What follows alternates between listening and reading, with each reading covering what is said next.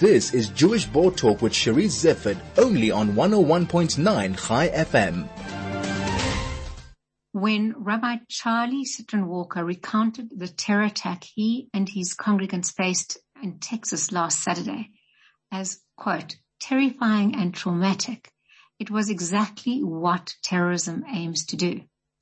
I'm pleased to have as my guest now terrorism and counterterrorism expert Professor Hussein Solomon.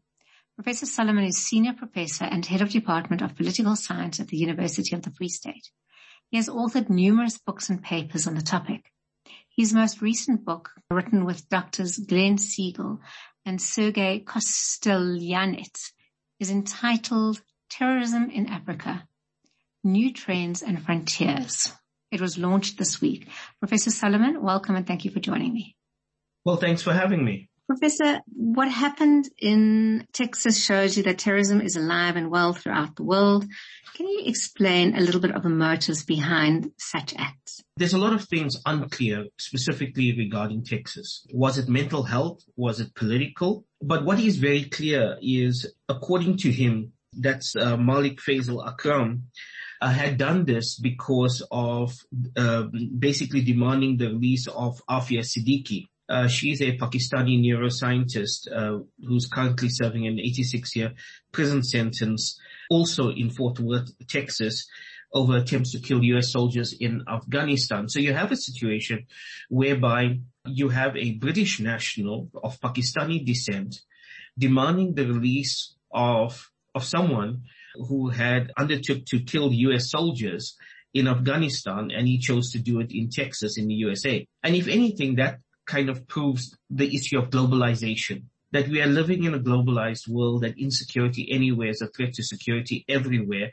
And to be honest with you, um, I mean, this isn't South Africa, right? I, I, just couldn't understand how he was let into America after being on the subject of interest list there was only a four week investigation into him which suggests that maybe the British security services are overstretched.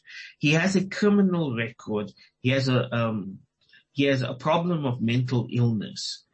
And then to make matters worse, as soon as he lands at JFK, he can purchase weapons you know, there's just so much in that situation which is wrong. Professor, you talk about the globalization of terrorism and, and that, that you say is a perfect example of it. What is counterterrorism looking like at a global level? Is there cooperation? Well, ostensibly there is cooperation. You have bilateral agreements, you have sub-regional agreements, you know, like for example, SADC, ECOWAS, uh, and so forth.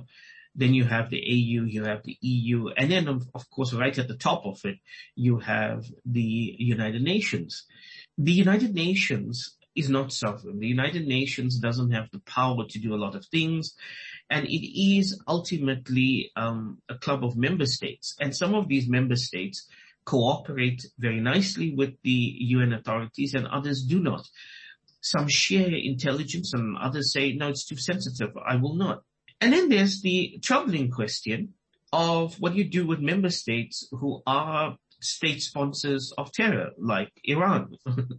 what do you do there? So unfortunately, you know, the UN isn't working, international cooperation isn't working, as we see in terms of just this particular case. You know, I think that the Americans and the British should have been collaborating you know, um, much more to have prevented something like this. I know that when I apply for a visa for, uh, to the US, you know, I'm given untold misery, and when I arrive there, I'm, I'm, uh, there's a very euphemistic uh, terminology for being interrogated, and it's called secondary screening. And I've been through that several times. And I just find this absolutely shocking in this case. Absolutely agree with you. If um, global counterterrorism is not as coordinated and working as well together as it should, what about terrorism itself? Is it mainly, because I know you've just come out with your book on, on, on Africa, is it coordinated or is it just little bands of people who unite every now and then for specific purposes?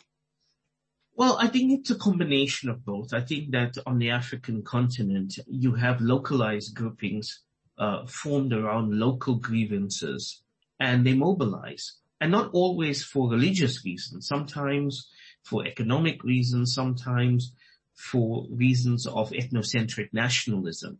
Think of the Tuaregs in Mali, you know, uh, uh, wanting their own independent state called Azawad, or for that matter, closer to home, look at Cabo Delgado, right? The most impoverished region in Mozambique, now facing this insurrection. So, but what happens is, over time, uh, these local groups get support from your uh, and become franchises of your Islamic State and your Al Qaeda, and then you see more sophisticated kinds of attacks. Okay, so when Boko Haram first started, you know, they would fire poison arrows from bows of motorcycles, right? Now you see more Mumbai style attacks. Now you see the use of IEDs. Now you see the use of uh, shape charge PET and explosives and so on and so forth. And part of the reason is that the international franchise, the mother body, actually provides that expertise. So no, initially it's very localized, but increasingly there is greater coordination. What is problematic on the African continent is that the African security architecture is just not working. So, for example, in the case of uh, Mozambique, SADC is supposed to play a key role. But what do you see? Actually, Rwanda, uh, which is not part of SADC, there. Um, and of course, the Mozambican government signs an agreement with Rwanda. You know, uh, if you take Al Shabaab in Somalia, it's supposed to be uh, um, uh, um, within the area of IGAD, right? But it's not IGAD, okay? It's AMISOM, which has extra regional forces, including Nigerians and Sierra Leoneans and so on. Similarly, if you take the Sahel region, uh, it's supposed to be within the rubric of uh, ECOWAS. It's not. It's the Sahel G5 and its various international players, most notably the French. You talk about, for example, closer to home, Rwanda getting involved in Mozambique. Are we grateful to Rwanda for stepping up? Is Rwanda acting out of its own self-interest? Is it acting in the interests of the region? What is the motivating force? Let's just say this, that SADC was pretty slow in terms of getting off the starting block. And that uh, works out with every other crisis, right? Whether it's Zimbabwe, it's Swaziland, Lesotho, you name it. I think that Paul Kagame, the president of Rwanda, has very um, outsized ambitions for such a tiny country. And yes, it seems to be effective and so forth.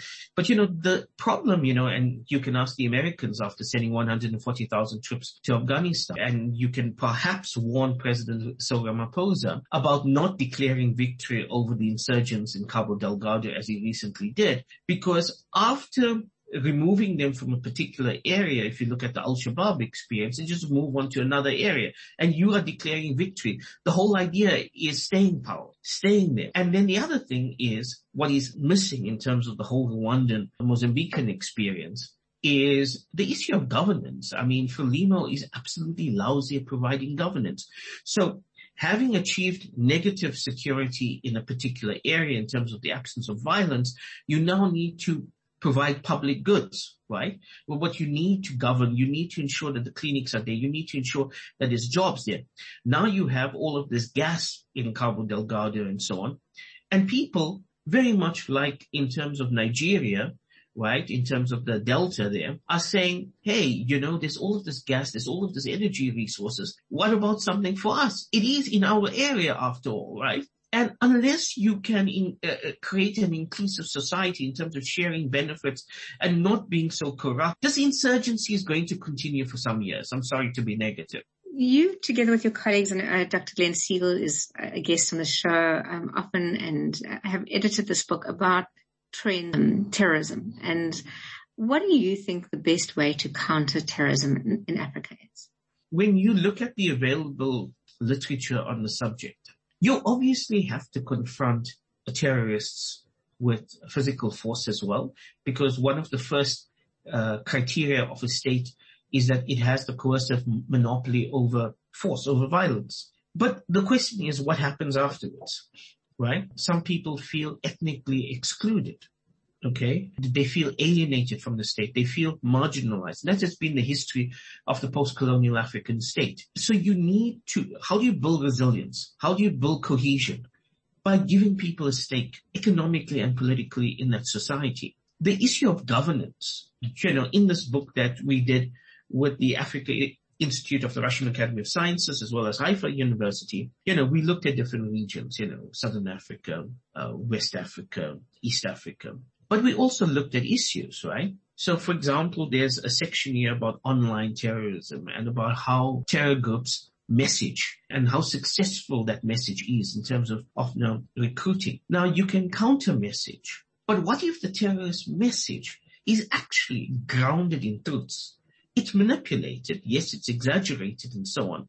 But you don't have to tell someone in Cabo Delgado, you know, or Chad, you know, or Niger or Somalia, you are poor and you are completely excluded from the political process. And you are economically impoverished because these people are stealing from you. It has resonance, which undermines resilience, undermines social cohesion. How do you counter message that? For years, I've been involved, for example, in saying, no, this is not Islam, right? That you, you are preaching and so forth. But in relation to a government uh, which is rapacious and predatory and oppressive, that message will have resonance, right? Basically, you saying the start is not necessarily governments fighting terrorism, but governments looking to secure the economic and social uh, strength of their own citizens. That is a medium to long-term strategy. In the short term, you'll have to fight terror groups um, militarily, the South African military, uh, uh, or indeed any of the militaries, the African militaries, they've been proved inept in the fight. Uh, uh, uh, large, largely because their military doctrine is wrong. The kind of weapon systems is wrong. The kind of training is wrong. I mean, if you take the Sahel, America, Britain, uh, Germany, the Netherlands, Ireland, France, obviously, have been training African militaries for decades, right? And they actually lose to a ragtag militia. Why is that? Because they're training them on the basis of how their military is, is structured. These militaries should stress flexibility, movement, uh, mobility, quick communications, firepower, the need for trackers, basically guerrilla warfare, right? We should go and learn the lessons of fighting the Mau Mau in Kenya and the British counterinsurgency operation in Malaysia and so on. Professor, my last question to you, do you think then that fighting terrorism should not be government driven, but well trained, um, specific international armies or whatever you want to call them that should be, that, that, whose job it is to fight terrorism? Would that be more effective? Look, there's a, a number of uh, different um, companies already operating on the African continent, not always very effectively. If I can think of the Russian uh, Wagner Group, okay, uh, in terms of what happened to them in Mozambique, you know, they were beheaded. Uh, numbers of them were beheaded there, or what happened to them in, in terms of Libya. Look, ideally, I would love Africans to be involved, but part of the problem is is the African military. You know, um, and what you saw in South Africa in July with the riots was local people mobilizing to protect the malls and so on. What I'm seeing across the African continent, interestingly enough, is more and more local people organizing to fight Al-Shabaab, to fight uh, uh, Boko Haram, to fight Jamaat al-Nusra, Al-Qaeda in the Islamic Maghreb, Islamic State in the Greater Sahel. Local communities are doing this the long-term prognosis for the African state is that it's dying. It was a construct of colonial powers, you know, Bismarck and the Berlin Conference in the 19th century and so on. And it's losing its appeal. It cannot provide the basics to its people. And security is a basic. And on the basis of that, what you're seeing is that will have negative consequences for sub-regional structures like SADC ECOWAS, IGAD, and, and so on. But it will also have negative consequences for the African Union as these member states disintegrate. You know, back in the 1990s, there was this notion of pivotal states, right? Nigeria, Egypt, Kenya, Ethiopia, South Africa, basically playing a key role in terms of stabilizing their respective regions. What is very interesting with hindsight in terms of 2022 is that those pivotal states are the problem and it's spilling over into neighboring states. So Nigeria can't deal with Boko Haram. Now it's become a regional problem. Wow, a lot to digest. Um, your book is online. Uh, it is called Terrorism in Africa, New Trends and Frontiers. Was launched this week. It is online. If anybody would like to learn more, there's, uh, I know that this is a very broad topic and there's a lot to digest. How do people access your book, Professor?